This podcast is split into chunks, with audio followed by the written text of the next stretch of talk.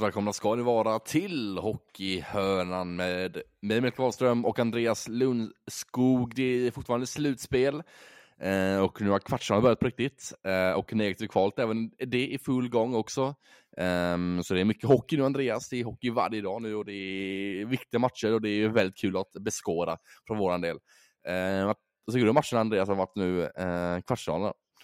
Äh, det har ju varit riktigt intressanta matcher tycker jag som verkligen har öppnat upp det här så att eh, framförallt att Rögle lyckades besegra Skellefteå idag. Alltså, det var ju lite av en knall får man säga på bortaplan i, i eh, Västerbotten och sen så var det ju ett Växjö som egentligen ja, men ganska tämligen städade av ett Luleå som hade det oerhört, oerhört, oerhört, oerhört trubbigt i, i offensiven. Och sen kvalet. Ja, vad ska vi säga? Vi kommer in på allting vi ska säga, men Exakt. det är ju man är ju nästan till faktiskt mållös hur eh, ensidigt det är än så länge. Så att, eh, är roligt och så är det roligt att få köra lite extra podd. Vi kommer ju köra två dagar i veckan här nu. Vi växlar upp lite på den här, på den här raketen och eh, kör vidare med två dagar i veckan. Och med en kvällspodd också. När vi spelar in här så går vi sent torsdag kväll eh, för att vi ska kunna få med de här matcherna som har varit i idag och blicka framåt mot eh, fredagens eh, kvartsfinaler också. Mm, lite härligt ändå med kvällsval tycker jag. Lite mysigt så här på kvällskvisten efter alla matcher som varit nu med kvartsfinal eh, match 1 och även negativ kval match 2 som varit ikväll också. Det är kul att tycka. och så direkt få analys efter matchen så direkt så lite spontant blir det och lite, ja, lite roligare också. Lite stick ut, lite, lite unikt för vår del. Att bli direkt efter matcherna också så det är kul tycker jag. De har allt färskt i minnet.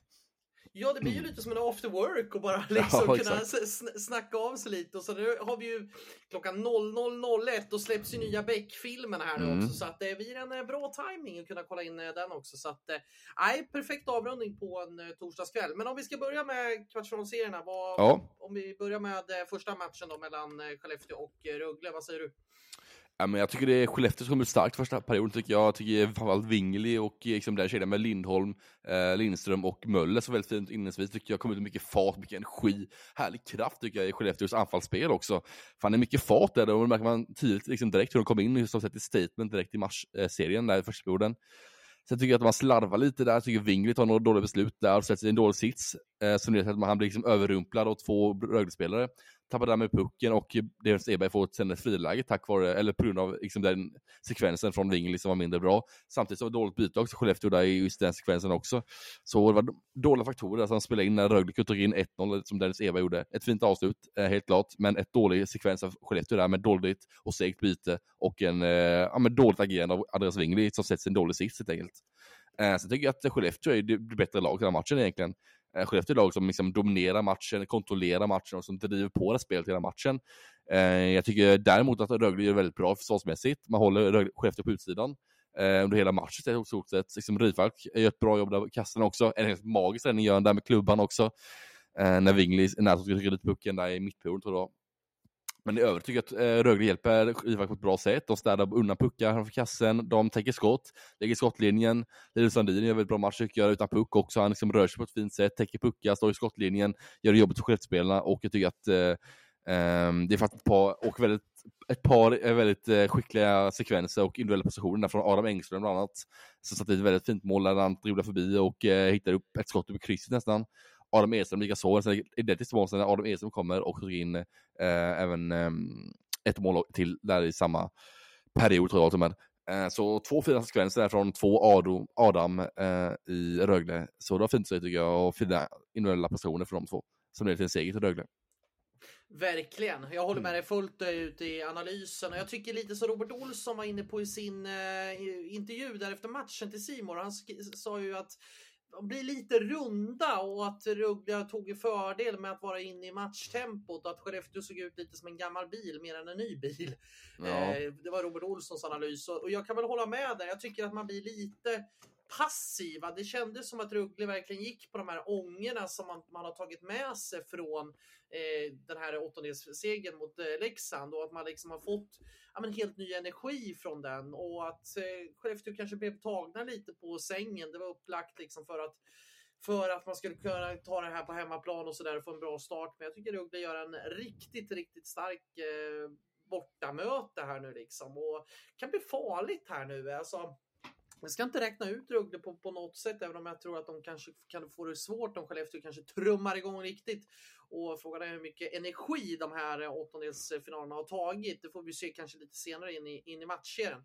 Men sen är ju Kristoffer Ifalk, alltså man ser ju vilka skillnader det har blivit i Rögles spel när man har ett fungerande målvaktsspel. Alltså det är ju som natt och dag jämfört med när man hade tidigare målvakter med Kalle Klang och Rifalk som inte under grundserien har imponerat, men som nu i slutspelet verkligen har steppat upp och jag tycker de var ja, men helt avgörande var Rifalk även i kvartsvals eller även i åttondelsfinalen mot eh, Leksand. Ja, verkligen. Liksom, som säger, det är ju liksom en slutspelsmålvakt eh, kan man verkligen säga efter många år av slutspel och eh, kval och sånt som har gjort väldigt, väldigt bra och gör det även bra även denna matchen också. Så jag är imponerad att se jag vill faktiskt att steppa upp nu när det gäller som mest. Eh, ser vi också på som Skellefteå har dominerat matchen, ser man också på också vunna tekningar. Skellefteå har ju en tydlig dominans även där på vunna tekningar, 38-22. Eh, skott på mål också, 37 skott på mål har Skellefteå också, medan Rögle har 20 skott på mål. Eh, så bra effektivitet också av Rögle i den matchen, som man har saknat tidigare under säsongen också. Um, det får verkligen forma till nu i första matchen också. Uh, men frågan om detta är verkligen hållbart för Rögle att hålla i detta effektiviteten som har nu, liksom med tre mål på 20 skott. Um, det var lite slumpartade mål för Rögles del också, lite halvbjudningar också för Skellefteås del.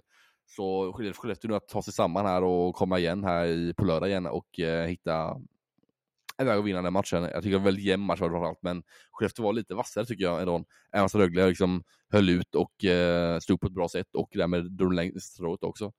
Uh, men ja, en jämn och tät match, spännande match, gjorde match, jämnt slutet också, väldigt, uh, det var väldigt jämnt i slutet framförallt när det blev eh, 2-3 mål där från Skellefteås sida, så kom de allt närmare Rifalk känns som där och kom lite på insidan också, gjorde Skellefteå i slutdelen där matchen, men det räckte inte till, gjorde inte för en kvittering och inte Ja, det finns inte till för en seger helt enkelt för Skellefteå, för man var lite, lite, lite, lite sämre i effektiviteten och lite, lite sämre rent chansmässigt också.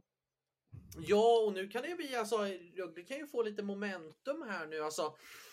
Nu kommer en match nere i hajtanken i Ängelholm med liksom en utsåld arena, det är mycket tryck och sådär. Så att det ska bli intressant att se hur, hur det här Skellefteå-laget eh, liksom steppar upp och tar sig, tar sig samman efter det här. Eh, för eh, det blir en enormt viktig match. Alltså skulle Rögle få 2-0 i den här matchserien, då, då kan det ju vändas helt.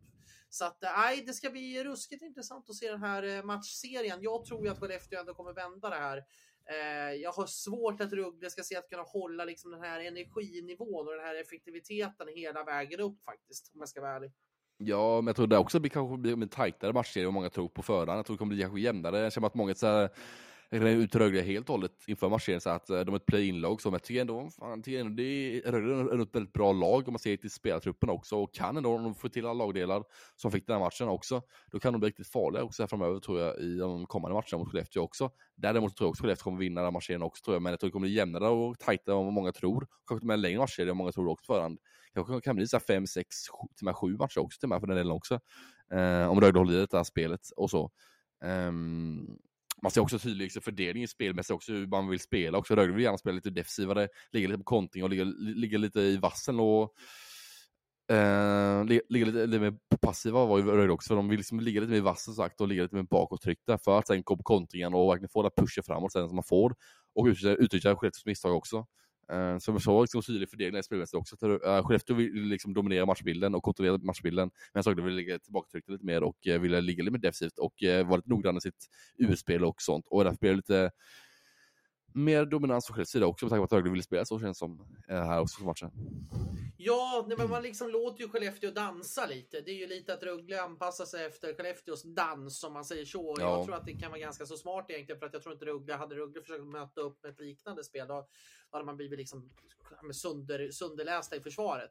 Så jag tror att det är rätt smart egentligen att ligga lite i vassen på och, och uh, köra på kontringar. Lite som Örebro faktiskt har gjort också under, under slutspelen här när man bland annat uh, hovade ut Leksand för två år sedan. Då, då spelade man på just det sättet med snabba spelvändningar och ja, men dyka upp när chanserna finns så att, um, och ta vara på dem. Så att uh, det ska bli en intressant matchserie. Jag tycker det är en rolig mm. matchserie att följa faktiskt. Jag, jag tror också att det är många som räknar med att liksom Skellefteå ska ta det här med liksom gå nästan rent var det ju många som sa liksom. Mm. Det tror jag mm. definitivt inte, utan jag tror det här kommer bli stentufft. Det kommer bli eh, ja, sex eller sju matcher, det tror jag definitivt. Framförallt på den här starten nu när Rögle också lyckades ta match på bortaplan.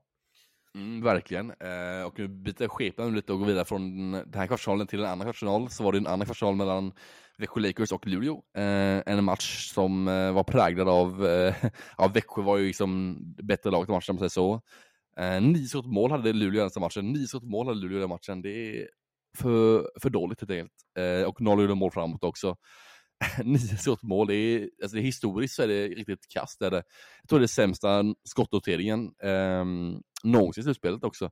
Jag tror det var 11 som var rekordet innan, nu är det 9 av Luleå också. Så det är ruskigt dåligt offensivt av Luleå. Ja, det är så, det, det är ruskigt, ruskigt, ruskigt dåligt och det säger ju lite om hur bra Växjös backsida är liksom att kunna neutralisera och hur bra Växjö är på att neutralisera någon form av offensiv. Men Luleås redan trubbiga offensiv, den blev ju liksom, ja, jag vet inte vad man ska säga, den blev ju obefintlig i den här matchen. Det, det fanns ju knappt ingenting. Alltså det är ju det är ju, eh, jag vet inte vad man ska säga egentligen, för det är, det, det, det är svårt att vinna hockeymatcher om du skjuter nio skott på mål totalt.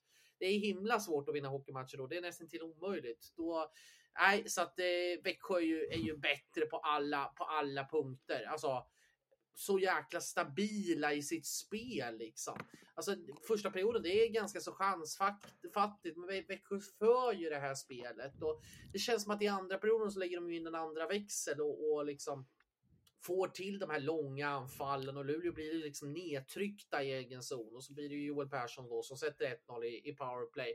Och sen är det ju liksom ingenting. Det, det visserligen står 1-0, men det känns ju aldrig som att Luleå är riktigt, riktigt nära i den tredje perioden. Istället så kan ju Ludvig Nilsson sätta 2-0 i öppen kasse. Så att, nej, det, det, här var en ensidig historia och siffrorna kunde ju ha varit större. Växjö vinner alltså skottstatistiken med 39. Ja, det var en riktigt tråkig match på svensk säga. Alltså, Växjö är bra lag på att tråka ut motståndarna också. Men det är FC har liksom stabila, gedigna spel, man kan hålla tight i mitten och det är svårt att motståndarskapa lägen och få skapa skottlägen också för en del också. Så Växjö är bra på att hålla tight i defensivt. De har ju en, en fruktansvärt bra backsida och väldigt bra försvarsspel också. Jag tycker kanske Växjös offensivspel inte var så jättebra den matchen, jag inte, det är inte så. men jag tycker man eh, hade mer energi än vad Luleå hade. Eh, på grund av att Luleå spelade play-in-matcher mot Oskarshamn också, tycker man såg det i första matchen direkt här, att Luleå hade ganska lite energi, var så trötta redan innan, man hade ju matchat ganska hårt på spelare. Oskar Engström hade matchat väldigt hårt tidigare och sånt. Eh, många andra spelare också spelade mycket tidigare också i play-inet. Eh, så tufft tror jag för Luleå att komma in första matchen här med just det här liksom, orken och klara av detta också mot ett eh, ändå energistarkt Växjö som har varit utvilade en vecka också, med mycket självförtroende och eh, liksom eld i baken där eh, när man kom in första matchen och längtade liksom en vecka efter matchen och kom in direkt på hemplan och sådär och verkligen ta över matchen direkt fått powerplaymål också, Joel Persson också. Så det var tufft för Luleå redan från starten av matchen att eh, komma in i matchen liksom, på ett bra sätt. Det var liksom väldigt jämnt resultatmässigt eh, från start. Eh, men spelmässigt var det ju överlägset till Växjö. Eh, så vi var aldrig nära för Luleås heller som säger där. Luleå var väldigt långt ifrån att liksom göra mål känns som. Känns som att det aldrig blev farligt egentligen för Luleås del. Det känns som att jag kunde stått i mål och hållit nollan liksom, i den matchen. Uh, så bra, eller så mindre bra var deras offensiva spel i den matchen. Um, så det finns saker att på tycker jag, Luleås offensiva spel. Um, samtidigt så fanns inte så mycket energi där heller, i Luleås spel heller. Tycker jag inte. Man saknar lite energi i deras spel, helt enkelt. Ja, och här, här tror jag att det liksom kan, kan bli faktiskt ganska soppatorsk om man säger så. Liksom. Alltså, här skulle jag inte förvåna mig faktiskt om det blir 4-0 eller 4-1. Ja, nej, inte med heller.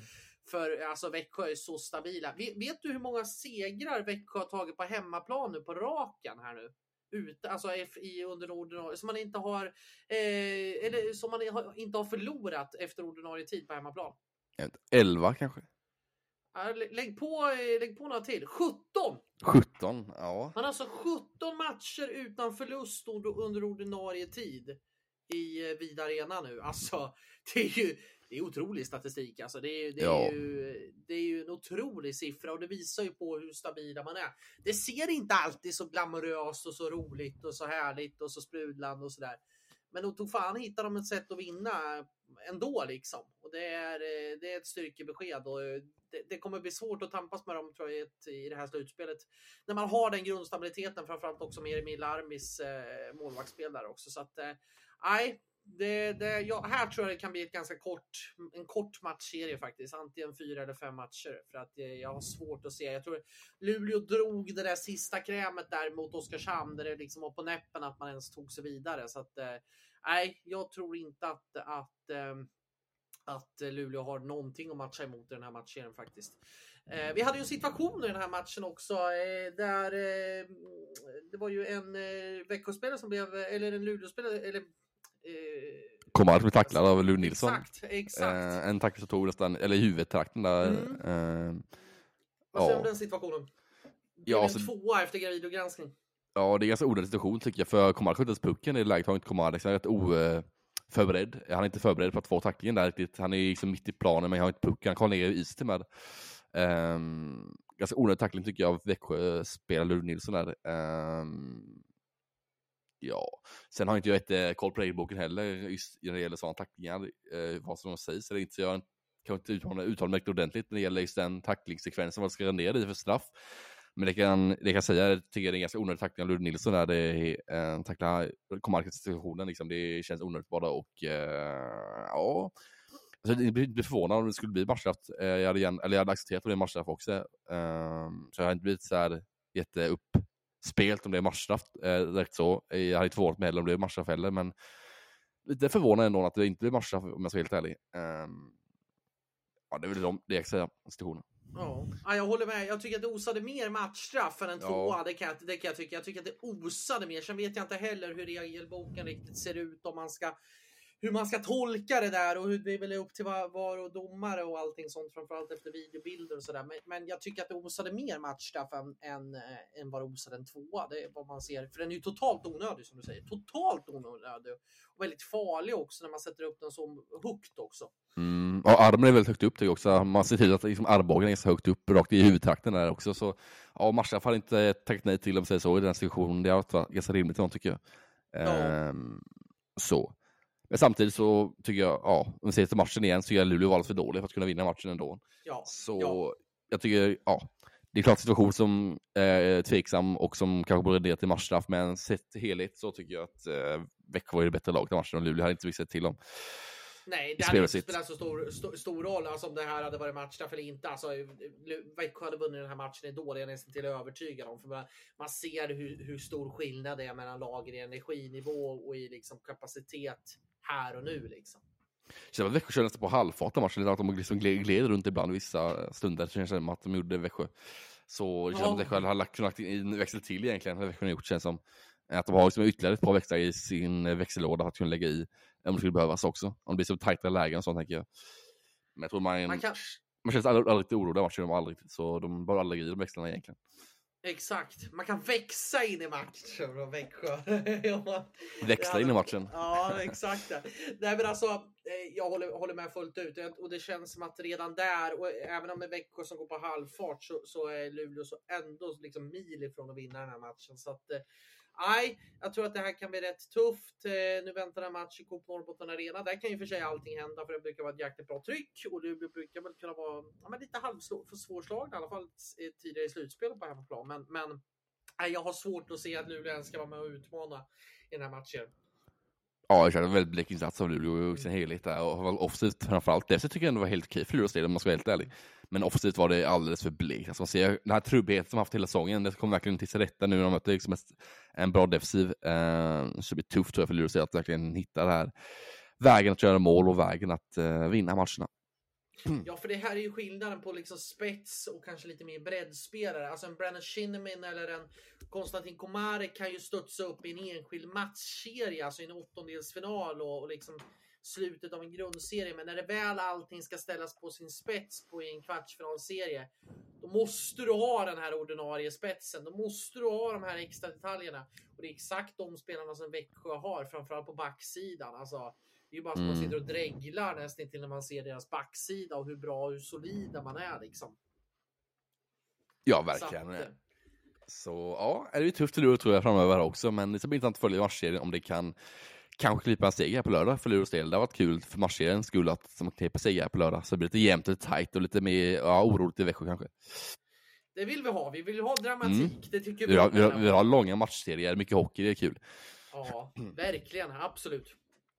Yes, jag tycker vi lämnar kvartsfinalerna med, det, med de orden eh, och eh, går vidare till eh, det här liksom, jobbiga ångestkvalet som det heter också här mellan Malmö och Redhawks. Det negativa kvalspelet här i SHL då, vem ska spela Hockeysvenskan, vem spelar SHL nästa år? Det är frågan. 2-5-2 segrar för Malmös del eh, på två matcher. Eh, tio mål framåt, fyra mål bakåt. Första två matcherna för Malmös del. Ehm, och kommer till den här matchen så var det väldigt dålig start av Malmö. Um, jag tycker Brynäs kom ut ganska starkt. De gjorde två snabba mål där också. Ett lite halvdåligt eh, skott som gick igenom Werners ut som nästan. Eh, och sen 2-0 mål så var kämpainsats för Johan Larsson som tryckte in eh, 2-0-puckarna i halvtom kasse när Werner låg ner på isen. Eh, men sen verkligen, sen såg man att eh, sen började Malmö liksom lägga i sig rätta växel och eh, då var man liksom tuffa, starka, karaktärsmässiga och eh, Brynäs har väldigt svårt att sätta emot liksom det här stora, starka Malmö. Så Brynäs blev överkörda i tacklingar och, och närkamtsmässigt eh, mot eh, Malmö och Malmö hade varit liksom stora, starka och verkligen körde över Brynäs rent tacklingsmässigt och nacksmässigt. Eh, jag tycker också att Brynäs är alldeles för dåliga i egen zon med pucken. Man blir lite skitnödig i Brynäs tycker jag när man liksom får pucken i egen zon. Det är Bertilsson som är en rutinerad kille. Han gjorde alldeles för mycket misstag med pucken i egen zon. Alltså han slängde iväg puckar höger och vänster och hade ingen ordning på pucken egentligen eh, i stora sekvenser. Jag tycker Bertilsson som ändå är erfaren spelare, så han ska vara ledande back. Eh, han var inte i den matchen. Han var inte bra helt enkelt. Jag tycker han eh, väldigt, var väldigt eh, dålig den matchen, Bertilsson i Brynäs. Och han och många andra i Brynäs måste kunna liksom, höja sig ordentligt för att kunna liksom, ja, vinna en match i den här matchserien, om man säger så. Eh, det är alldeles för, liksom, eh, alldeles för liksom, fattigt och tunt och klent på skulle jag säga. Man vågar inte smälla på, känns det som. Man vågar inte stå upp ordentligt. Så det är Malmö som kommer och kör dem hela tiden, tycker jag. Och där tycker jag man saknar lite Brynäs, karaktärsmässigt i Brynäs. De här karaktärerna i Brynäs, så saknar man lite. Um, och det har Malmö just nu och eh, där överväger liksom en stor del till Malmös positiva del också, att man har de här stora, starka karaktärsspelarna som verkligen uh, visar att skåpet stå och uh, är bäst när det gäller. Klockren eh, summering och alltså det, det liknade ju väldigt mycket alltså själva den matchstarten som var i Gävle för att alltså, mm. alltså då såg ju Malmö ut som en tung fraktbåt som hade fastnat i någon Suezkanal eller någonting och liksom kom inte loss någonstans. Och sen får man de här målen, kvitteringen och då är det som att Brynäs bara rasar ihop. Det är som att det är liksom pyspunka deluxe fullständigt i det här Brynäs. Och den här andra perioden som Brynäs gör, det är nog bland det sämsta jag har sett av ett SHL-lag göra någonsin i historien. För det var liksom allmänhetens åkning från Malmös del. Alltså man åkte bara och snurrade som liksom bålgetingar runt hela zonen. Och liksom Brynäs, de såg ut som så här stissiga turister som inte är, som är vilse i någon liksom storstad. Bara, vart ska vi gå? Vart ska vi hitta? Det var liksom, det finns ingen, ingen plan, ingen som leder vägen, ingen som visar någonting. Och liksom, man blir ju uppkäkade fullständigt i den här matchen. Man skjuter alltså ett skott på en andra period och sen i tredje, ja men då, då fullbordas ju fiaskot fullständigt med, med de agerandena som man gör. Och jag tycker det är ett mirakel att det är 2-2 där efter, efter andra. Så att nej, det här, jag, jag är på riktigt, riktigt, riktigt orolig för Brynäs del och jag är liksom, det ska nästan till en mirakel om man ska vinna en match. Med tanke ja. på hur det såg ut under torsdagen och hur det såg ut under liksom, ja, säg 50 minuter hockey i alla fall i Gävle i eh, tisdags. Eh, och sen tänker jag så här. Alltså, man sparkade Mikko Manner för att få in energi. All energi och tillit och tro, den ser ut att vara liksom bortspolad av en slamsugare här nu liksom inför det här kvalet. Alltså, det kan ju inte ha sett sämre ut än vad det gör nu liksom. Nej, det kul, du sa det tidigare också med att man snurrar upp Brynäs där i andra perioden. Johan Olofsson hade ju liksom, han åkte typ tre varv runt Brynäsmålet och var liksom, kunde åkt liksom till Mars eh, och fram och tillbaka innan eh, han slog pucken av honom. Eh, känslan. Han åkte runt halva jordklotet där innan han passade pucken. För han bara åkte och åkte och åkte och ingen gick på honom. Alla stod bara och kollade på honom han åkte runt. Och man stod att det var liksom en uppvisningsmatch från Johan Olssons sida, att han visade upp oss åka skridskor i offensiv zon. Det var lite allmän, allmänhetens åkning för Johan Olsson han mötte ett juniorlag, så det ser ut som där, eh, på en gammal isrink eh, sent på en lördagkväll, det ser ut som. Han åkte bara runt, runt, runt och lekte med små barnen ungefär. Så var ungefär känslan när Malmö slog upp där och Johan Olsson i synnerhet. När de såg upp eh, Brynäs i andra perioden. Eh, och även många andra spelare också. Carl Persson i några fina uppsnurringarna också och man körde ju över alltså Brynäs stor del av andra perioden, liksom offside man liksom Trots fort Brynäs pucken, då bara slängde de iväg pucken rakt på Malmöspelaren, så bara tog tillbaka pucken, fick ner pucken djupt igen, jobbade därefter igen och eh, vann tillbaka pucken ganska enkelt och omgående efter det eh, och eh, kunde därmed ta tillbaka pucken och eh, spela sitt spel igen. Man hade ganska bra offside-spel tycker jag ibland. Jag tycker sådana som Nuti, Victor Salo och backarna i Malmö var väldigt, väldigt bra den matchen. Väldigt fina, pass, väldigt fina passningar, liksom mjuk i sina handleder och jag inte alls så stressad när han får pucken, till skillnad från liksom Brynäsbacken som var helt eh, skitnödig sagt när de fick pucken i egen zon, minst sagt. Och bara slängde iväg den liksom både höger och vänster och det var ingen som ville ha pucken egentligen. Alla åkte och bytte typ och ingen ville ha pucken och ingen ville visa eller, det är kaos i Brynäs, om man säger så, i deras spel. Ja. Och deras, framförallt deras urspel tycker jag är någonting som är väldigt påtagligt. Eh, liksom, de måste kunna hitta liksom, liksom, nytt system där man ska kunna lösa sådana situationer på, för det här håller ju inte. Liksom, det är alldeles för dåliga åkningar och rörelsemönster i egen zon för att kunna, liksom, eh, ens kunna bli äh, mottagningsbar för att få, få pucken som spelare. Liksom, det, det, det är ju först är det mottagaren och, eh, som har ett stort ansvar att liksom, visa sig och eh, verkligen vilja ha pucken och eh, sen är det ett ansvar även på den som har pucken också, puck, eh, den som bär upp pucken. Det krockar ordentligt och väldigt otajmat i Brynäs sida tycker jag. Liksom det mottagaren vill inte ha pucken, han åker och gömmer sig eller åker och byter. Och den som har pucken blir själv mot tre eller två Malmöspelare och liksom bara, ja, har inget val, bara skicka iväg pucken egentligen. Det är det de kan göra egentligen. Så var det med Samuel Johannesson, Johannes Kinnvall och framförallt Simon Betsson också. De hade inte mycket val, de var tvungna att lägga ut pucken och det blev dåligt helt enkelt och ledde även till ett mål också, där, som Mattias Lassen gjorde. Ja. Um, så ja, det är det som beskriver Brynäs eh, problem just nu. Det är deras urspel och deras dåliga spel med puck i defensiv zon där många åker och gömmer sig helt enkelt. Nej men jag fattar inte, eller jag, jag kan inte... Eh, det är klart man förstår på något sätt att Brynäs ändå var... Alltså att några matcher från att klara sig kvar. Men alltså titta på inställningen, titta på den mentala eh, aspekterna som är i det här. Det är jättetufft säkert för båda de här lagen att spela det här kvalet. Det är kval som absolut ingen vill gå med i. Men titta på hur Malmö har, har hanterat den situationen. Man har vetat att man ska vara i kvalet ganska under en längre tid. Man har preppat laget, man har valt att behålla kollar på ledarstaben. Jag tycker Björn Liljander var jätteimponerad i Simor idag deras intervju där man pratade mycket om långsiktighet. Vi tror på det vi har byggt upp. Nu, nu ska vi försöka få ut det här. Likadant hur, hur, eh, hur eh, Emil Sylvegård pratade också i, i intervjun efter matchen att man tar match för match, byte för byte och man har byggt upp den här gruppen till liksom en homogen grupp. Man tror på sig själva, man är inte rädda för saker och ting. Man vill göra saker och ting. Man blir liksom inte handlingsförlamad utan man går bara ut och kör och kör ju över Brynäs liksom spelmässigt. Sköljer ju över Brynäs fullständigt. Alltså en helt annan homo homogen karaktär i en grupp och i, i ett sätt att vara på det här. Att man tror på sig själva. Man, man, man går ut och kör. För tittar man spelare för spelare så vet jag inte om Malmö är speciellt mycket bättre än vad Brynäs är om man tittar på spelartruppen. Nej, nej, exakt, exakt. Men det ser ju ut som att det ser ut som att det är ett NHL-lag som möter ett division 1-lag stundtals. I alla fall i den andra perioden. Mm. Alltså det är ju, det är ju, det är ju snurr, snurr, snurr, snurr, snurr och Brynäs håller på att snurra bort sig fullständigt. Och sen är det ju det att Brynäs spelare, det är ju som att, puck, puck, att de är rädda för att göra aktioner. Och det här tror jag, jag, jag det, det, alltså det andas som disharmoni i hela det laget och sen att man valde att göra det här tränarbytet. Jag tror inte alla är, är jätte, jättenöjda med hur, hur det har fallit ut faktiskt. För att vi pratade om det tidigare i, i förra podden att ja, men, spelare som har varit headhuntade, Mikko Mander och sådana ja. saker. Jag tror att det här mer har skälpt laget fullständigt, att man inte tror på den idé man har och, och sen att man sätter in en klubblegendar som Ove Molin i den här sitsen. Mm, nej, det känns som ett, ett, nej. ett nej. Jag lider faktiskt lite med, med Ove om, om man skulle åka ut här. Nu hoppas att alla Brynäs fans kan se, med, alltså, se att han bara försöker göra sitt bästa. Men, mm. men det, det håller ju inte. Alltså inte på, och det, det, det är det att det här är ju ingen blödning. Jag, det jag ser det är att den här blödningen är för stor. Det här är ingenting du kan gå in och fixa över en kortare tid. Det här skulle man ha behövt en månad på sig. Att sätta ett försvarsspel, att sätta en tro, lite som Alma har gjort här nu.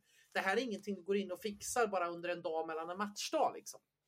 Nej, verkligen inte. Och sen är frågan också om tränarskiftet har stor betydelse egentligen. Jag känner att liksom, jag tror inte Brynäs har varit mycket bättre med Mikko Mann heller, men ska jag tycker det, det, det är just den här mentala aspekten och just den här liksom inställningen och just den här förberedelsen som Malmö kunde haft. Liksom Malmö har haft ett unikt läge nu att kunna förbereda sig i flera veckor, nästan månader för att kunna kvala. Och just den mentala biten som blir då, att de, som Emil Silgård sa här i intervju också från, eh, till Aron Johansson i Expressen här för förra veckan, för den här veckan, att det här är deras slutspel i Malmö. Det är liksom ett slutspel för Malmö nu att kliva in i detta kvalet. Det är liksom deras slutspel och det är nu de ska liksom spela och ha kul liksom. Och det är den glädjen och den energin som man ser i Malmö, den är liksom väldigt påtagligt det han säger med Kilgård där att eh, det är just det man ser på isen också, att det är just den glädjen och att det är deras slutspel som de spelar just nu i Malmö, det är deras slutspel i år. Och det är just det kval som är det, det, liksom, och det ser man tydligt i deras spel också, liksom, de spelar lite mer med glädje sagt och lite mer med en, en annan tro på detta och en annan självkänsla. Eh, och jag tror att den här biten är så otroligt viktig i själva sammanhanget. Jag tror inte att det hade gjort så mycket om det är Mikko Manos då i båset, om det är Molin. Kanske att Mikko Manos ger lite mer rutin till laget och lite mer erfarenhet för sina liksom, år i Finland och i finska ligan, men jag tror framförallt att det är spelargrupper i Brynäs som är alldeles för tunna. Det är alldeles för små spelare tycker jag och spelare som saknar karaktär. Eh, som verkligen tar tag i taktpinnen och leder till Brynäs framåt. Det är få spelare som gör det i Brynäs och det är liksom påtagligt om man ser det matcherna också.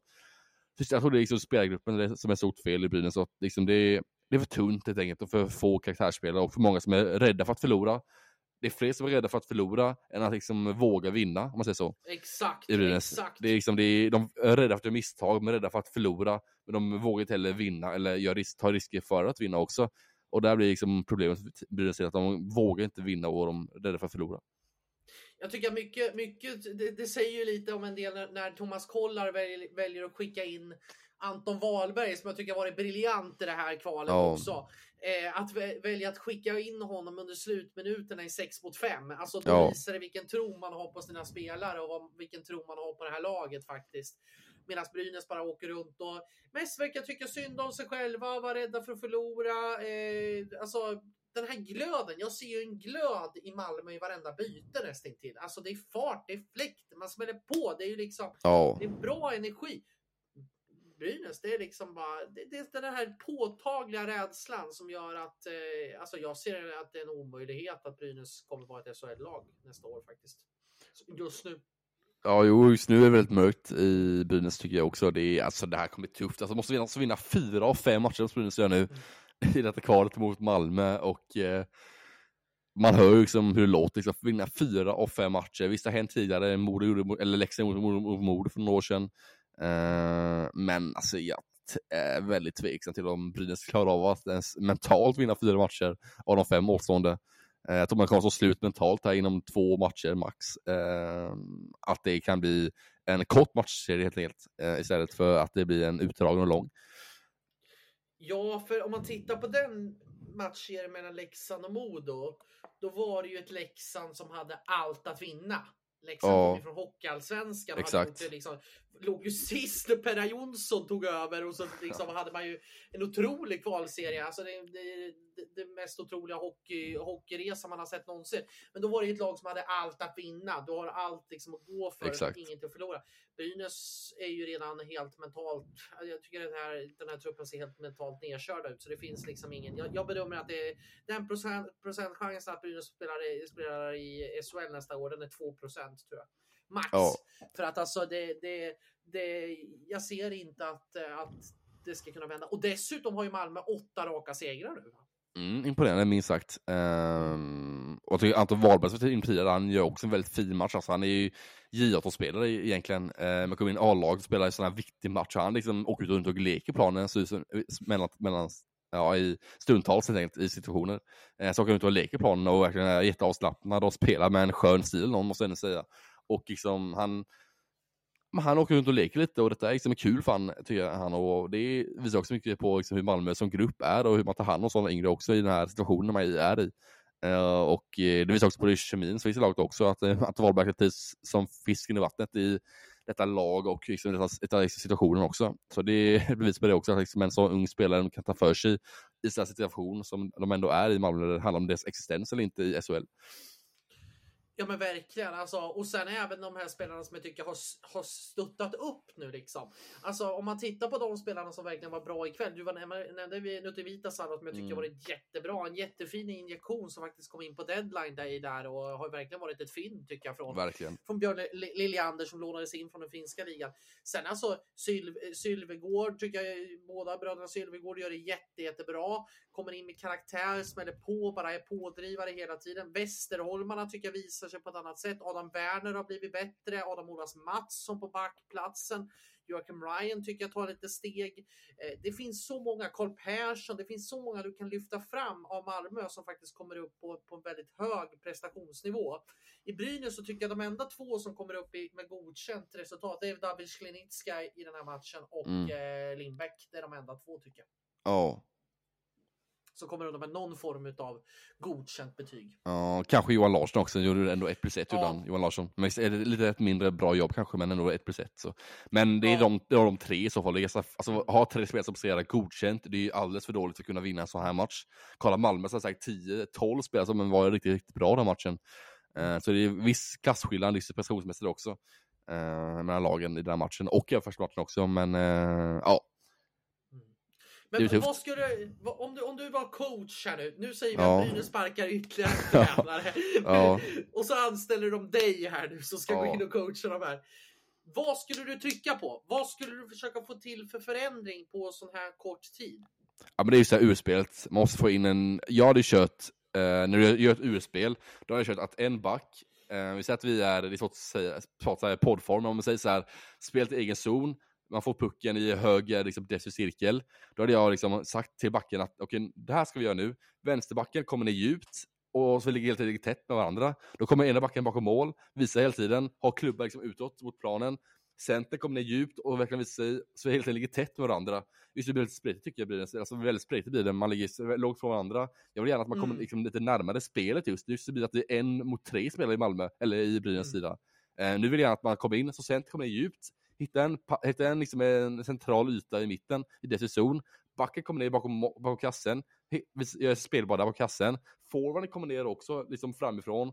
Och så hittar liksom en triangelspel nästan mellan centern och ytterforwarden och även ett enkelspel till backen om man skulle vilja. De har alltså tre passalternativ har man då. Framåt, åt sidan eller i diagonalt.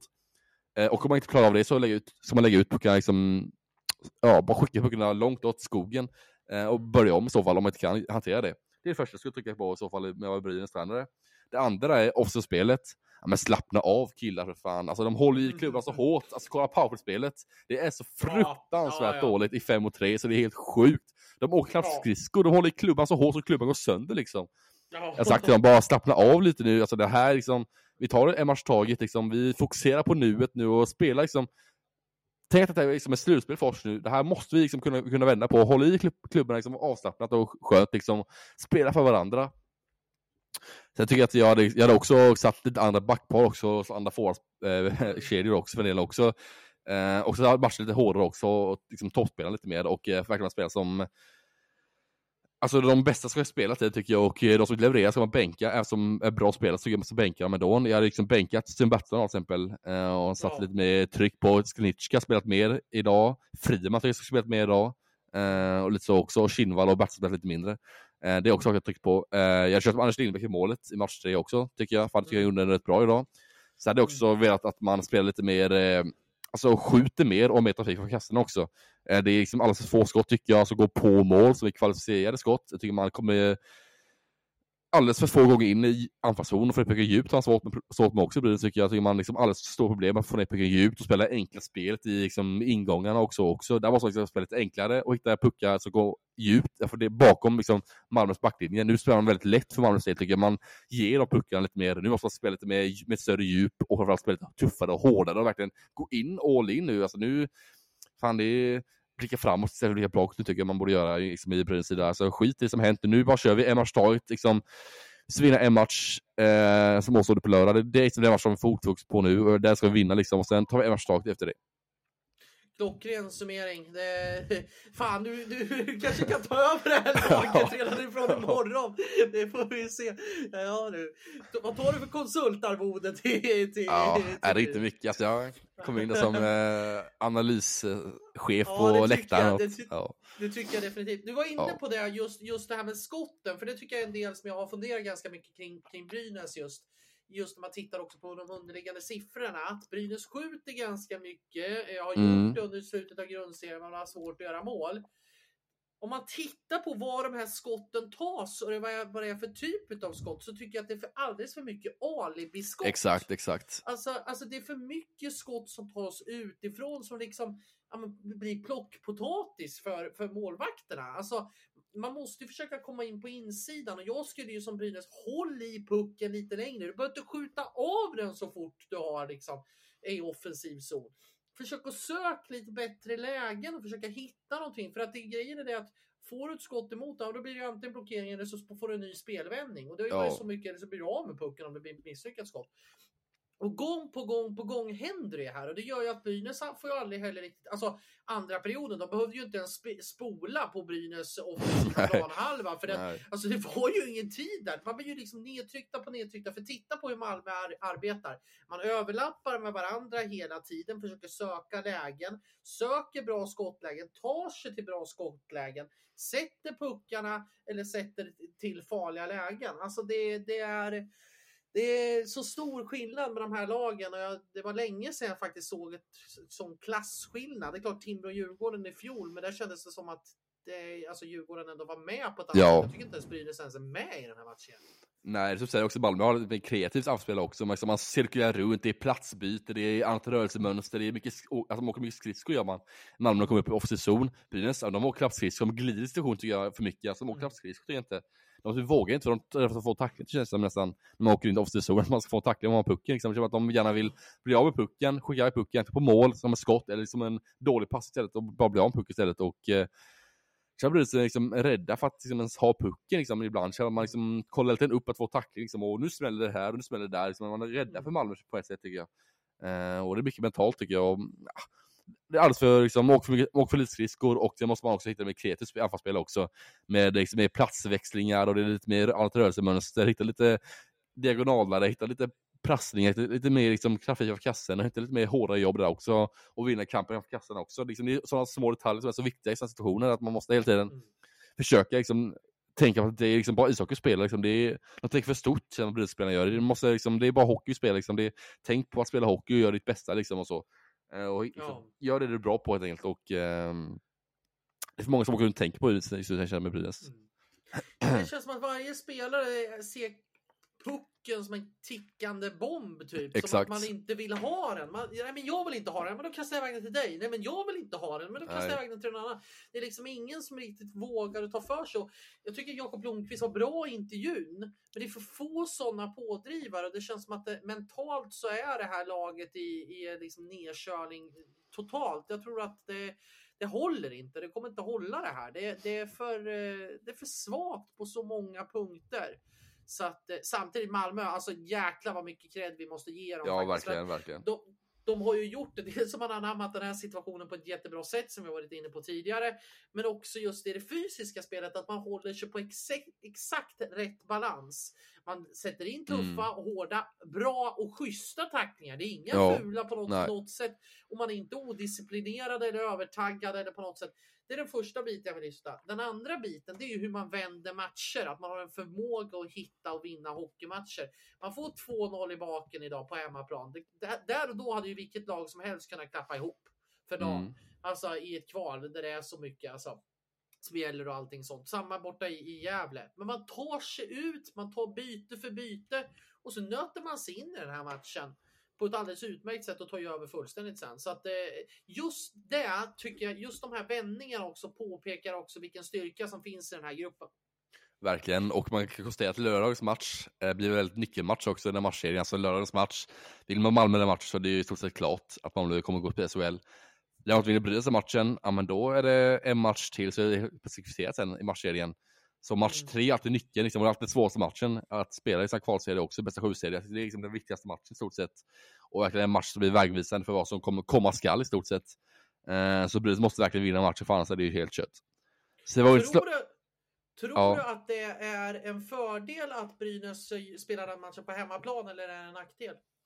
Alltså just nu så tror jag att eh, jag tror det är lite skitsamma om jag ska vara helt ärlig faktiskt. Man har förlorat både hemma och borta med 5-2 båda matcherna, så jag känner att liksom jag ser skillnad det blir ett spel, verkligen på hemmaplan och bortaplan, så det känns lite som att det är skitsamma nu. Eh, det är lätt att säga att det kanske är negativt också, för att eh, det är liksom hemmaplan, större press kanske så. Men sen emot kommer man få mer domslut med sig kanske. Jag tror att publiken är väldigt engagerad också och skriker på domarna så mycket de kan. Och det kanske ger lite fördel också till Brynäs så. Eh, och eh, jag skulle säga att det är, liksom, det är lite, det spelar ingen roll just nu, skulle jag, säga. jag skulle säga att det är lite skitsamma om jag ska vara ärlig. Mm. Ja, det, det som är fördelen är väl att man kanske får tillbaka Linus Ölund där som har varit borta på grund av att han, att, eh, han ska bli pappa. Så han ja. kommer väl kanske bli eh, tillbaka. Och sen får vi se med Anton Rudin hur det blir med den statusen där. Ja, det var taskig timing att bli pappa där mitt under kvalet. Eh, Ja. Ölunds sida. Det var taskig timing. Ja, det var riktigt taskig timing. Samtidigt så förstår man ju att han vill vara på hemma. Ja, ja, Det ja, var ju en ganska lång, lång bortaresa också. Så att eh, Malmö flög, flög väl över dagen tror jag faktiskt. Eller det är Brynäs menar jag. Mm. Charterplan ja. Mm, så att, eh, nej, det, det ska bli intressant. Det är bara att poppa popcornen inför eh, lördagen och eh, fokusera. Samt, jag lider ju med liksom alla Brynäs supporter också. Man har ju sett på sociala medier här ikväll att det är ju inte muntra tumgångar någonstans och det förstår man ju på något sätt. Liksom. Så Mm. att, man lider ju med Brynäs på, på ett sätt, men samtidigt den här spelartruppen, alltså det, det, det är för dåligt agerat. Det är alldeles, alldeles för dåligt agerat. Det måste man kunna vara ärlig och säga. Yes, och med det sagt så tycker vi lämna eh, kvällens matcher eh, och fokusera Mm. på kanske då morgondagens matcher då, eh, till att börja med då här. Det är fredags matcher imorgon, eh, fredag, så är det dags för nya kvartsfinalsmatcher då. Det är ju den hetaste serien kanske hittills då Färjestad mot Frölunda kanske blir den hetaste serien på förhand då i kvartsfinalen här. Eh, de spelar imorgon då Färjestad mot Frölunda då i eh, Karlstad. Eh, sen så är det ju Örebro mot Timrå där i Bern Arena eh, imorgon också, lördag, eller imorgon fredag också. Så det är två intressanta Jajamän. kvartsfinaler på förhand eh, som är väldigt tajta också tror jag. Så det är roliga matcher imorgon också. Ska vi börja med Gustav Rydahl-derbyt? Ja, det kan vi göra tycker jag. Det, det, det tycker jag vi kan göra. Det, Gustav Rydahl, The Match Series. Ja. Mm. Eh, vad, vad, har du för förväntningar på, på den här matchserien? Jag tycker att det ska bli en, eh, ett smörgåsbord. Det ska bli oerhört intressant att se. Många matcher i matchen liksom. Eh, det Ja, är verkligen. Matt Tomkins mot sitt före detta lag. Eh, det ska bli kul att se hur eh, Linus Johansson mot Joel Lundqvist. Alltså sådana dueller, matcher i matchen som ska bli enormt intressanta. Mm. Eh, jag håller ju favoritskapet på Färjestad ganska hårt i det här läget. Ja, det är också, tycker jag också. Jag, jag tycker Frölunda, det kommer bli en väldigt eh, fysisk match hoppas jag på. Eh, det är de förväntningarna på matchen i stort. Att det ska bli fysisk match, tight match kanske då. Eh, Men där Färjestad har drar det längsta strået imorgon. Um, sen lite upp till, jag tycker ändå Frölunda har lite fördel på målsidan tycker jag. Jag tycker man lite vassare målvaktssida där med eh, Lasse Johansson första målvakt. Um, så där vinner tycker jag Frölunda liksom, har lite, lite, lite fördel i målspelet, eller målsuppsättningen. Mm. Liksom. Däremot tycker jag Färjestad har ju fördel i alla andra lagdelar, både, både forwardsmässigt och backmässigt. Uh, Färjestad har klar fördel tycker jag. Har varit forwardsmässigt tycker jag framförallt, där det liksom finns en kapacitet i Färjestad som inte finns i Frölunda. Deras spets framförallt med Lillis Nilsson, Linus Johansson som är en riktigt bra spelare, Remy Ellie på väg tillbaka till laget också. Um, Mikael Per, Åslund också, MVP i fjol, liksom, kan också vara bäst när det gäller också i slutspel också. Så faktiskt har verkligen karaktärsspelarna, liksom, man har åtta av nio bästa poängplockarna i fjol, är med i år också. När man tog SPGuld i fjol så har de åtta av nio de spelar med i år. Eh, det bara Gustav Rydahl som inte finns med i, i år, som fanns med i bästa av nio poängligan i fjol, Mm. eh, för Färjestads del. Eh, så de är kvar, åtta av nio spelare därifrån. Eh, så det kommer bli väldigt tufft för Frölunda tror jag. Eh, man kommer liksom det kommer bli tight, men jag tror ändå Färjestad kommer vinna. Det tror jag också. Alltså, jag, tror- jag tror inte... Jag, jag, tror, jag har ju tippat 4-2 till Färjestad i den här matchserien. Jag tror att det, det kommer hamna där. Eh, för jag tycker att Färjestad känns mer som kompletta som lag. Jag tycker att Frölunda har spretat för mycket under den här Mm. säsongen. Och som du väl säger, alltså man är lite för trubbiga på forwardsidan på Frölunda tycker jag också. Ryan Ash har inte kommit igång. Kan han kanske resetta? Ja, kanske det. komma, ko, komma igång här nu under slutspelet. Men jag tycker att det känns som att eh, ah, jag tror att han får det ganska så svårt. Eh, och sen så eh, tycker jag att eh, men även backsidan tycker jag i Färjestad också har, har växt upp och jag tycker en sån som Billy Pocka avslutade ganska bra under grundserien. Eh, här de sista matcherna i alla fall och, och det känns som att man är mer kompletta. Det känns som att man har den här erfarenheten också av att kunna gå långt och alltså bara att Färjestad tog en tredje plats i den här grundserien, trots alla skador, trots alla bekymmer man hade under grundserien och allt gnissel på så sätt, så dansar man vidare ändå på något sätt. Så att eh, eh, Frölunda tycker har gnisslat egentligen hela säsongen på något sätt. Är det inte målvaktsspelet som har fungerat, men då är det att man har eh, inte kunnat gjort mål och har man gjort mål, men då har det varit andra saker som inte har fungerat. Man har inte heller varit specie speciellt bra i, i powerplay och sådana saker. Så att, Nej, det ska bli en jätte, jätterolig matchserie. Göteborg mot Karlstad. Riktig rival, eh, rivalmöte. Mm. Det är kul också.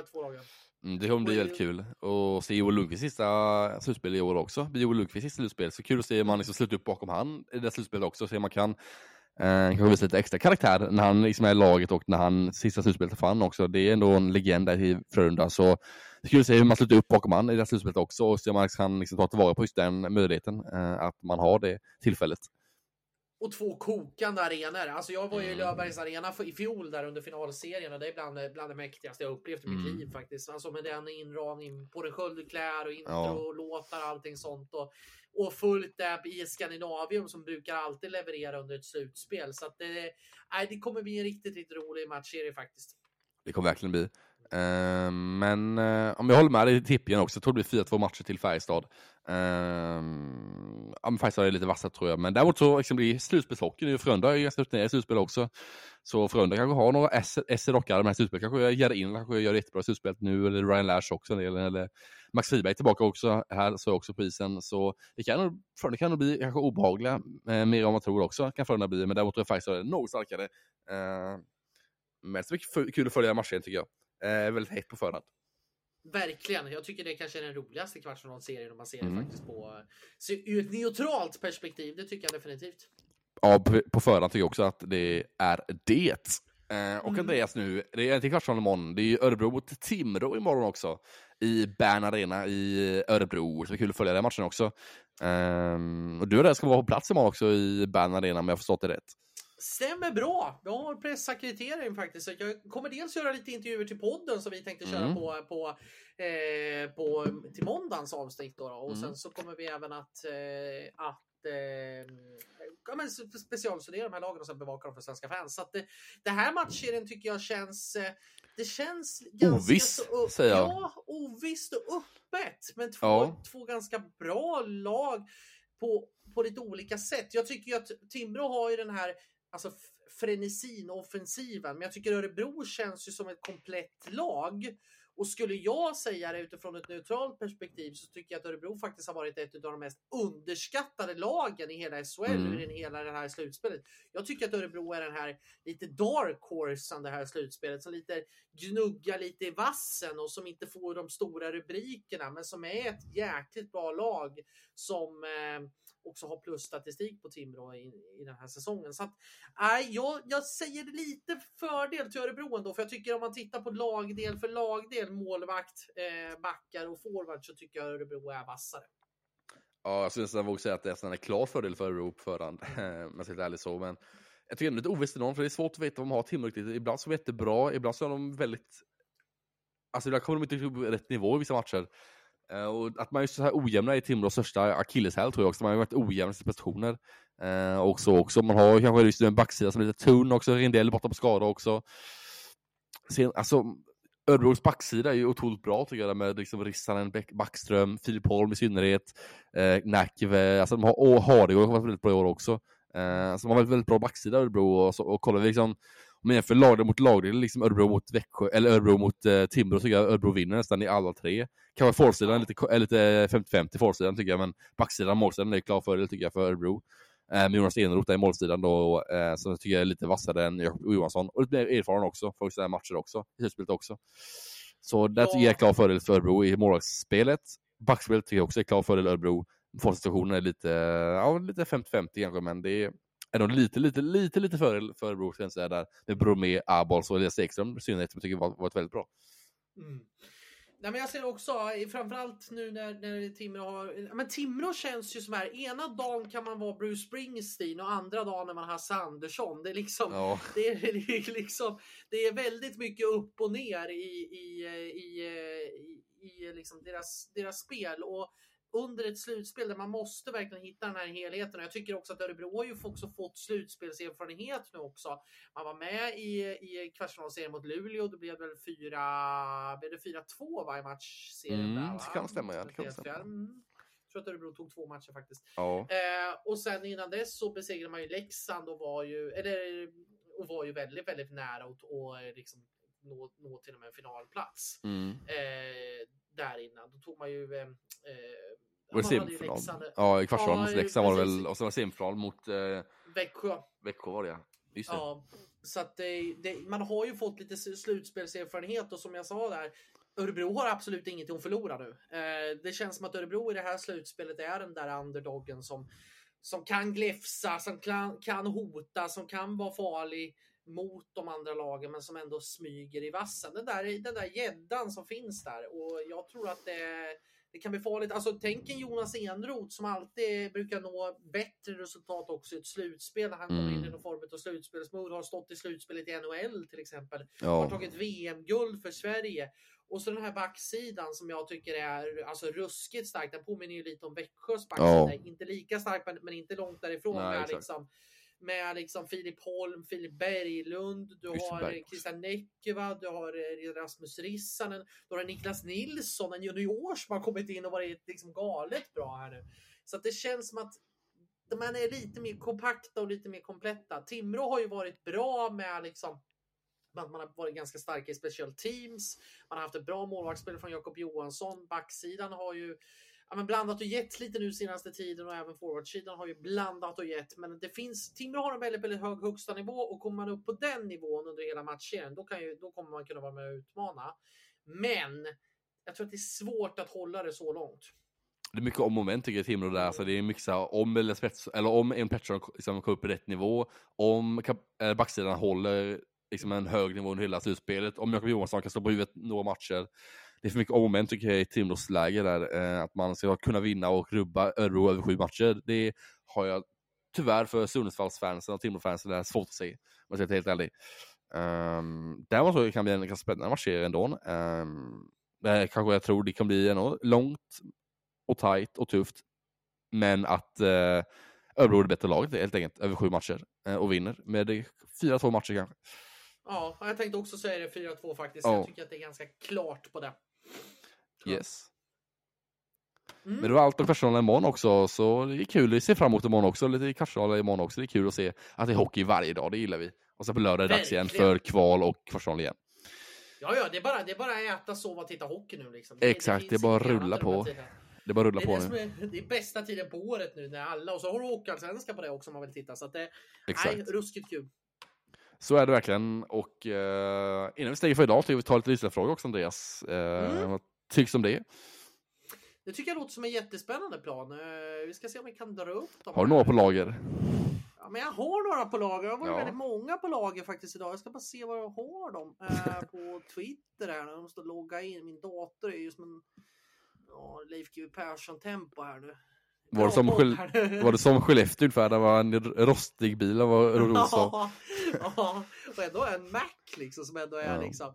Här ska vi se. Jo, vi har fått in en rad faktiskt av lyssnarfrågor. Vi kan börja i em, med Linus Johansson. Fantastiska Linus Johansson måste vi som har hittat in till vår podd här nu har blivit en, en stamlyssnare här nu faktiskt under de senaste veckorna. Så det gillar vi och vi gillar alla, alla positiva ord som han har skickat in verkligen. Men han har frågat läget i Oskarshamn. Vilka stannar och vilka får lämna? Även en tankar kring eh, HV71s nya tränarsida med eh, Thomas Montén som har eh, ryktats in. Mm. Ryktats. Det är väl eh, Aftonbladets uppgifter som har eh, presenterat det och det är väl eh, mesta talande för det. Ja men så är det verkligen. Vi stannar i Hockeyet kanske då, på tränarsidan står Pelle Gustafsson lär vi kvar som assisterande tränare. Det är svårt att se något annat. Så lär vi Pelle Gustafsson som assisterande tränare och jag tror även Karl Helmersson blir den andra assisterande tränaren och sen då Thomas Montén som huvudtränare. Mm. Vad säger du om eh, den konstellationen då? Ja, det är väldigt ovissa här på förhand tycker jag. Uh, Thomas Montén det är ju en tränare med lite speciella meriter kanske. Har Varit i Timrå och Linköping. Um, även i juniorlandslaget ett tag också med lite speciella omständigheter med corona och inställda säsonger och var ju sjuk ett år till och med också där när han fick stanna hemma på grund av att han, han testade positivt corona var dagar innan han åka ner också. Så det är väldigt speciella omständigheter varit för Monténs eh, del i juniorkronorna. Svårt att just säga, alltså det är, liksom, det är bara två veckor också. Det är annorlunda mot en, liksom ett SHL-lag som är på daglig basis. Där man jobbar dagligen med spelare och utvecklar dem. Så det är jättesvårt att liksom, dra liksom, slutsatser av hans jobb i juniorkronorna tycker jag. Um, däremot så det känns lite halvskeptiskt i förhand, var jag, jag såg detta först. Men samtidigt tycker jag ändå, kanske ändå lite nytt modernt tänkande, där, att man tar in lite yngre tränare, som jag inte för, förra Andreas, att man tar in lite nya, nya tränare med liksom, inkluderar ledarskapet. Och kanske lite Mm. mjukare, moderna ledarskapet, det har ju ändå Thomas Montén, eh, vad, man, vad man har hört och sett och läst och sånt. Så har ju ändå han det här inkluderade ledarskapet som var in på Andreas förra veckan. Eh, och eh, även jag också, det är lite yngre tränare sådär. Så det är ändå, man tror ändå man är på rätt spår eh, med Thomas Montén också. Um, så det är kul att följa tycker jag. Det kan bära eller brista, men jag tror ändå på att nu efter liksom lite tänkande och lite sånt så jag ändrat mig, ändrat mig lite i den frågan också. Uh, så jag tror ändå det kan ändå bli bra på sikt för HV71 med Montén in. Ja, men jag tror också det. Alltså, jag vet ju att HV-fansen har ju varit väldigt, väldigt, de flesta om man sett på sociala medier, medier har ju inte varit nöjda med den här rekryteringen. Men om du tittar på, okej, okay, han har varit headcoach en gång i elitserien, det var 2012-2013 och tränade han Timrå. Eh, jag vet inte om det var den säsongen. Jo, då åkte man ur. Då åkte ut, ja, ja exakt. Jag tror det. Eh, Eh, så då, jag vet inte om han coachade hela säsongen då, de han bara var eh, där. Men i alla fall, han, han har ju coachat där och sen har han ju varit eh, coach i Djurgården tidigare också i elitserien. Han var ju med 2008-2009 var Djurgården där då. då. Eh, då var han i, nej det var i SHL ja, eh, eller elitserien som det hette då. Sen har jag ju varit förbundskapten sen eh, för juniorkronorna där sen eh, 2016-17 säsongen.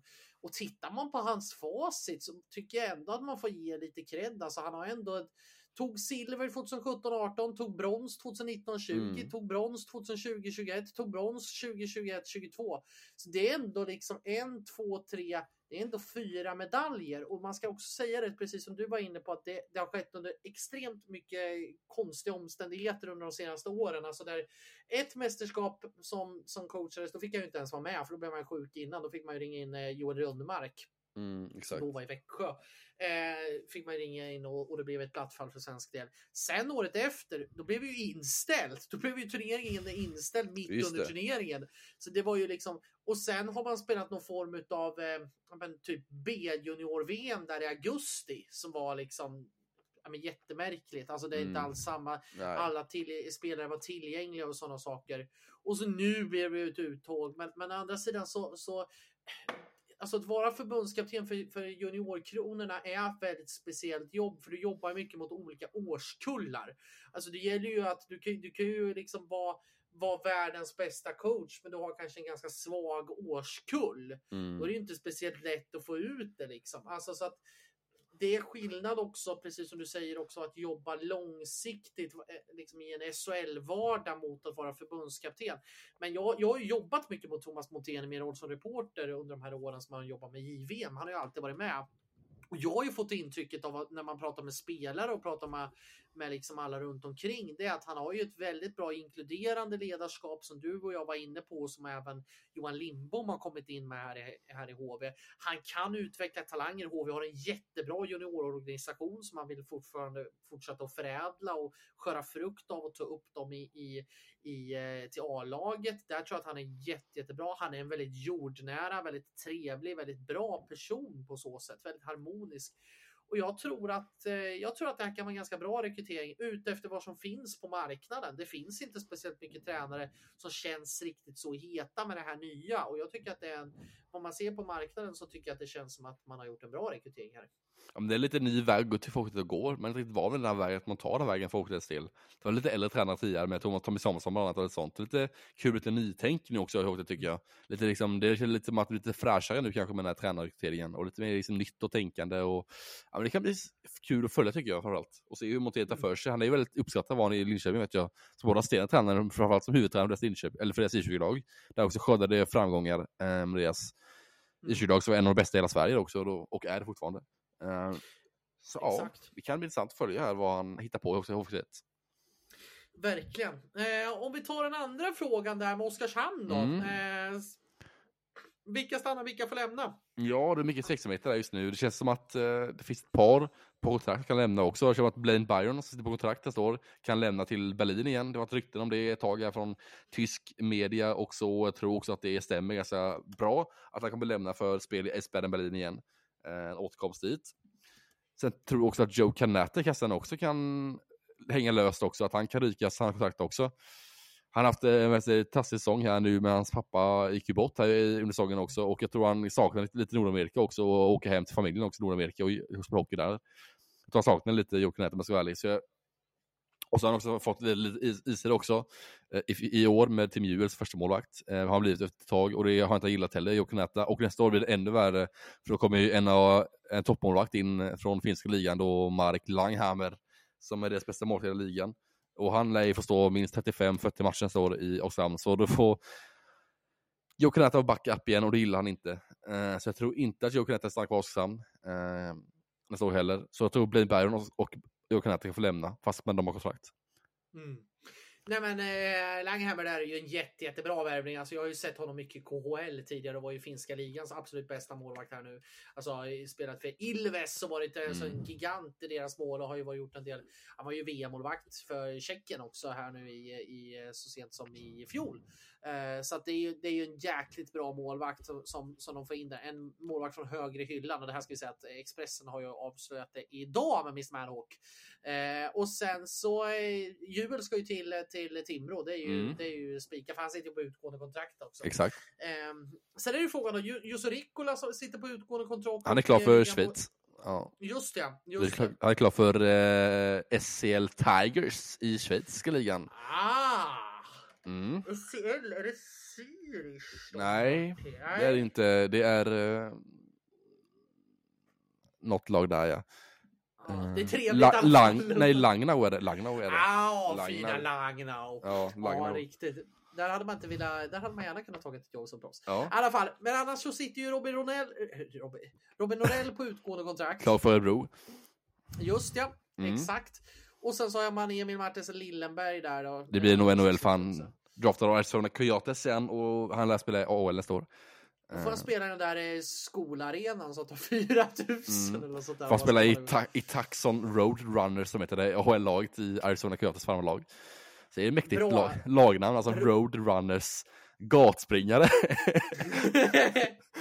Jag tänker på, på så här, jag tänker på, på så här, sitta i en sån här country, sitta i en sån här stor husbil och ja. så dra på en jävla bra countrylåt. Då är man hemma, då är man i Roadrunners, då kan man åka och kolla på dem. Ja, han blir nog en väldigt fan.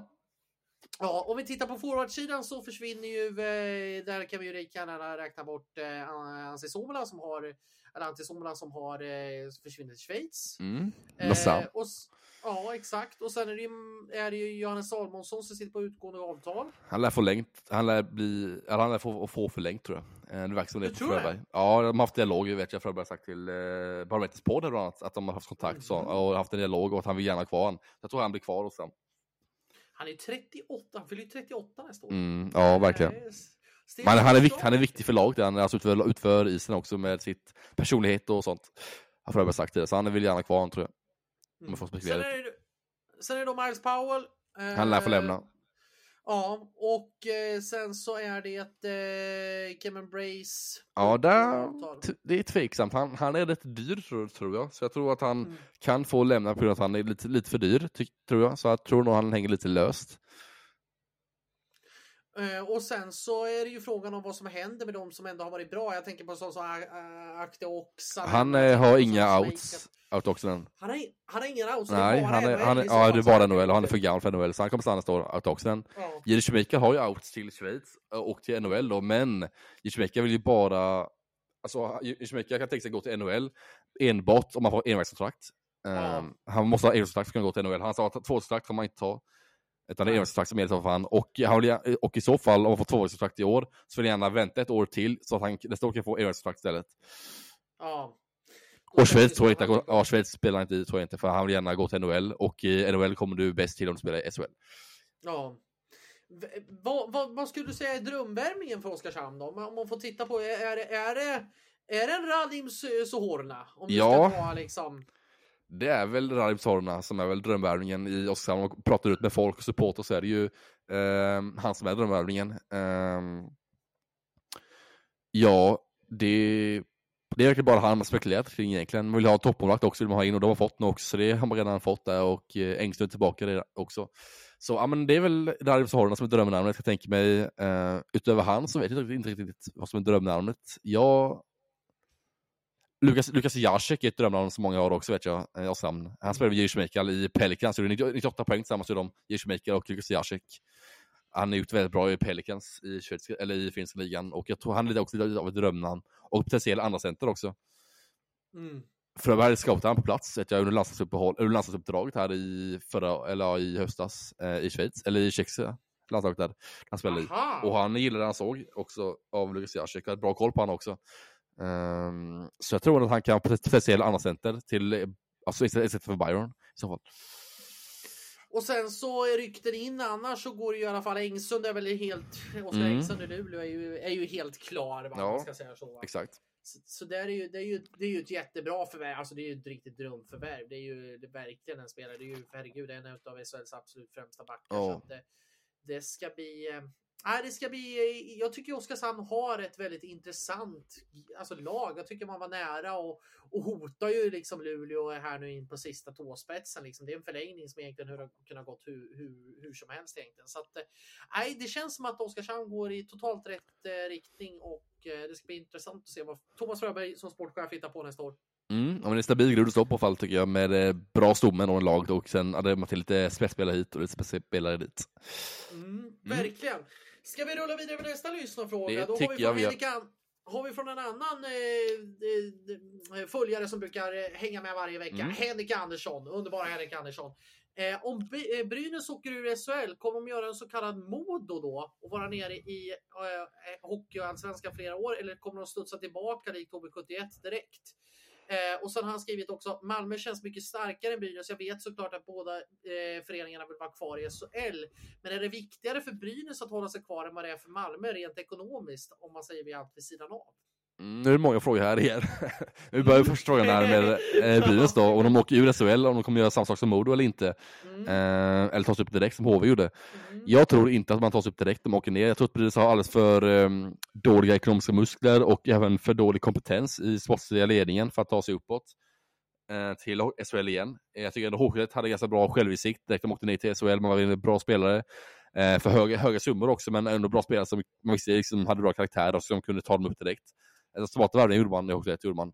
Eh, Jag tror Brynäs ska få det tuffare att göra sådana smarta värvningar och kunna ta sig upp på samma sätt på deras ekonomiska del också detta. Och så. Så där, ja, jag är tveksam till om Brynäs tas upp direkt om de åker ner till SHL. Ja, Jag är helt del, jag är helt med i den analysen. Jag tror inte att man alls kommer vara, jag tror inte ens att man kommer vara topplag faktiskt i Hockeyallsvenskan, för det är så mycket att göra. Alltså det är så mycket Mm. som måste städas bort och så mycket, alltså det känns som att man måste få en helt ny nystart. Så att, eh, jag tror definitivt inte att man kommer ta sig upp direkt, utan jag tror det kommer bli kanske lite av en, en Modo faktiskt där, ifall man eh, åker neråt. Ja, verkligen. Och så var andra frågan också med eh, att Malmö känns starkare än Brynäs. Det håller vi med om båda två. Mm. Eh, eh, båda föreningar såklart vill ha kvar SHL, men ni- vill ni säga att det är viktigt för Brynäs? Alltså, ja, är det viktigt för Brynäs att stanna kvar eller är det viktigt för Malmö att stanna kvar rent ekonomiskt? Eh, och för mig, eller det jag tror, det är att det spelar stor roll egentligen. Jag tror att nästan det är nästan värre för Malmö åka ur än för Brynäs sett till ekonomiska sidan. För just deras arena och deras eh, dyra loger som har redan också, som säljer ut enbart i SHL. Så jag ser att Malmö kanske har lite mer tuffare lägen rent ekonomiskt om de åker ur SHL efter Brynäs. Fast båda är väldigt tuffa lägen, båda två såklart väldigt tuffa lägen ekonomiskt om de åker ur. Ja, jag, jag tror också att det är tuffare för Malmö, för Malmö har en väldigt ansträngd ekonomi som eh, jag tror man till och med gjorde en ny emission här nu, va? Som, som är i, i, i eh, fortfarande en, en pågående process där man ska in ännu mer kapital. Jag tror det räknas runt typ 20 miljoner att man behöver ha in till, till klubben där. Mm. Eh, det är ju inget konkurshot eller någonting Nej. sånt, men det är att man väljer. Jag vet att flera klubbar gör ju på det här och även företag, så det är, det är en normal process. Men Malmö befinner sig i ett ansträngt ekonomiskt läge.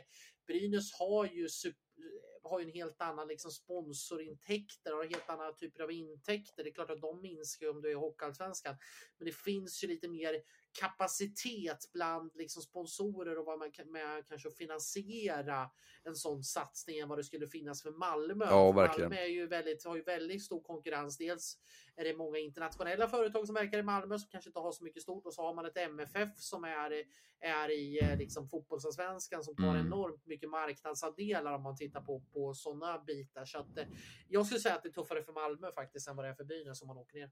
Ja, jag håller helt med där, som jag sa tidigare också. Mm. Mm. Vi rullar vidare med nästa fråga och Mm. det är eh, Oskar, HV71-supporter är han. Eh, Mm. Vem ska HV satsa på som första center till kommande säsong?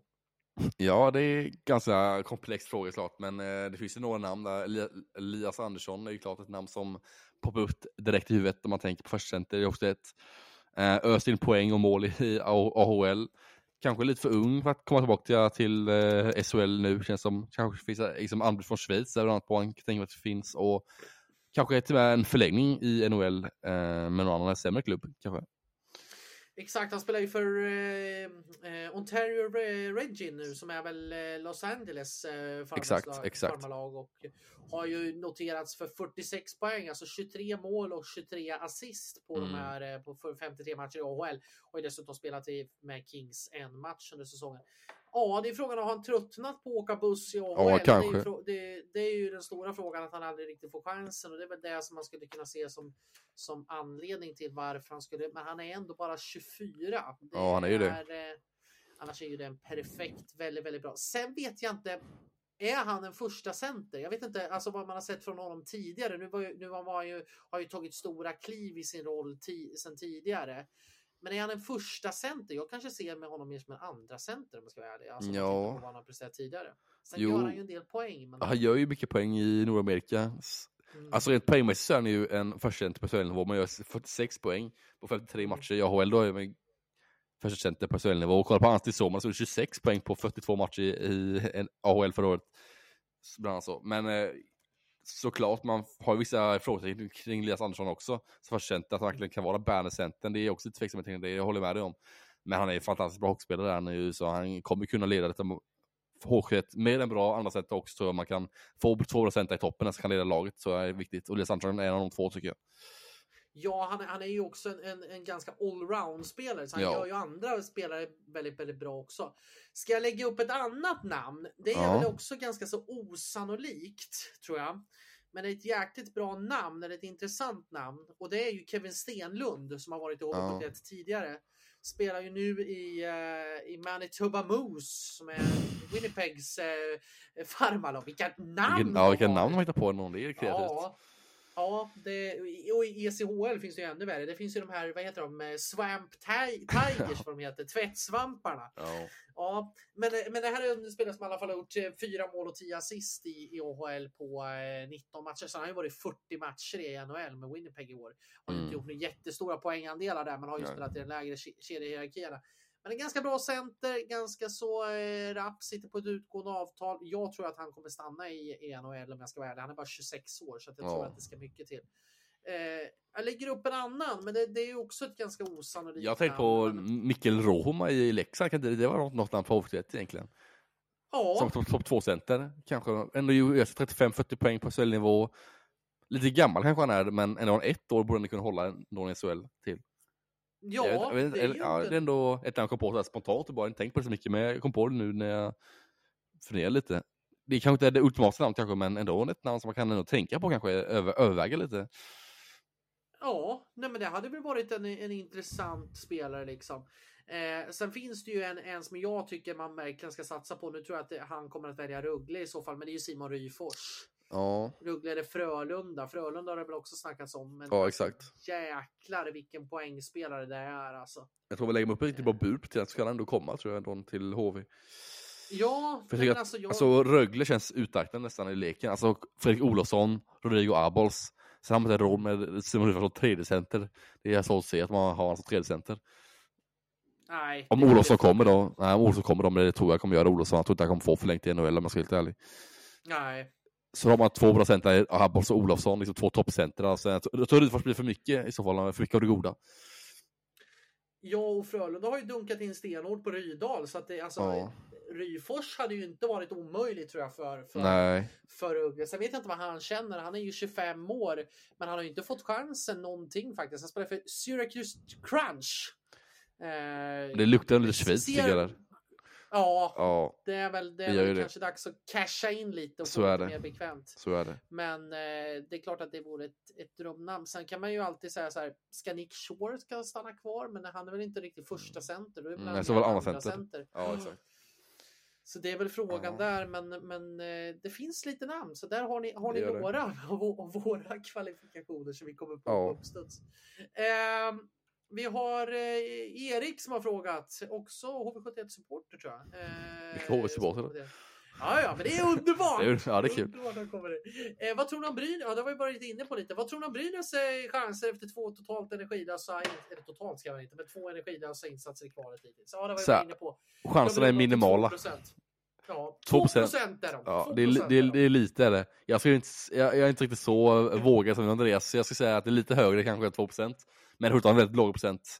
Eh, så jag, säga. jag vågar inte riktigt säga ut taket som du Andreas där, men Åtta säger du! 8 procent. Nej men jag säger nog det är 90-10 till Malmö. Mm. Ja, det är ändå 10 procent. Ja, Det är ändå... Men jag vågar, ändå jag vågar inte slå fast någonting här och nu. Jag vill gärna se lördagens match, se lite om vem som vinner matchen. Vinner Malmö matchen då är det liksom 100 procent, skulle jag säga. Ja. Eller 99-1 i Ja. så fall, ska jag gärna säga då. Till Malmös för... 99. Ja, 99-1, om de vinner på lördag. Men jag skulle säga 90-10 Ja. till Malmö. Ja. Nej, så det var väl lite lyssnarfrågor. Mm, kul, kul. Skicka in eh, fler frågor sen för nästa avsnitt. Ska bli kul. Verkligen, vi poddar ju nu två dagar i veckan. Vi kör Mm. eh, här på nu under, under en tid för att få det absolut bästa och absolut eh, hetaste och senaste från hockeyvärlden. Så att eh, förbannat kul rent ut Mm. sagt. Mysigt, mysigt med kvällsbar också Andreas, tycker jag. Där på kvällen. Klockan halv, halv tolv på kvällen nu. Halv tolv på Ja natten. fan, shit alltså vad klockan rullar Ja, iväg. om en halvtimme är det Beckfilm Andreas, så är taggad? Ja, Ja. du jag har bullat upp här med chips och dipp och grejer så det är bara att sätta sig här nu. Det är tur man jobbar kväll imorgon så att det Ja. älskar de här kvällarna när man eh, har de här hockeykvällarna och så podd och sen så kan jag avrunda med film. Ja. Så att, eh, Det var mysigt. verkligen, så det var otroligt kul att spela in där. Mm, det får vi göra om. Mm. Eh, kvällspodd igen. Ja, Det gör vi definitivt. Det gör vi redan på måndag. Så det, det gör vi. Ja. Kanoners. Men vi säger så för den här veckan, eller för den här ja, veckan. Eh, ska vi tillbaka nästa vecka igen på måndag igen. Eh, eller tisdag för er som lyssnar på tisdag då. Eh, så vi säger väl så för idag och eh, så kul att följa ishockeyn framöver. Andreas har några starka visdomsord här inne i avslutet av podden. Ah, jag vet inte vad det är. Vi går in på fredagsnatten här nu. Nej, men, eh, liksom, ja, men det, det, jag kan ta ett. Jag kan väl ta ett visdomsord och det är att det är att jag vet att det är tufft nu för vissa Brynäs-supportrar. Jag vet att det är tufft, men, men kom, kom ihåg att det finns en morgondag. Det finns ett ljus där ute också. Det finns mycket annat i vardagen att kunna glädjas åt, även om allting går tufft på, eh, på resultatmässigt. Så försök att glädjas med familj, försök att vara med nära och kära och allting sånt. Och så ta hand om er där ute, för det är det absolut viktigaste. yes, men det var väl det som eh, kloka ord från Andreas. Dalai. Lama, Dalai, Dalai Lama kom fram till riktigt stark avslutning. Riktigt stark avslutning. Fantastisk avslutning. Ja, Ha det bra! Trevlig Ha det bra helg nu. allesammans! detsamma. Hej då, hej då. Hej då!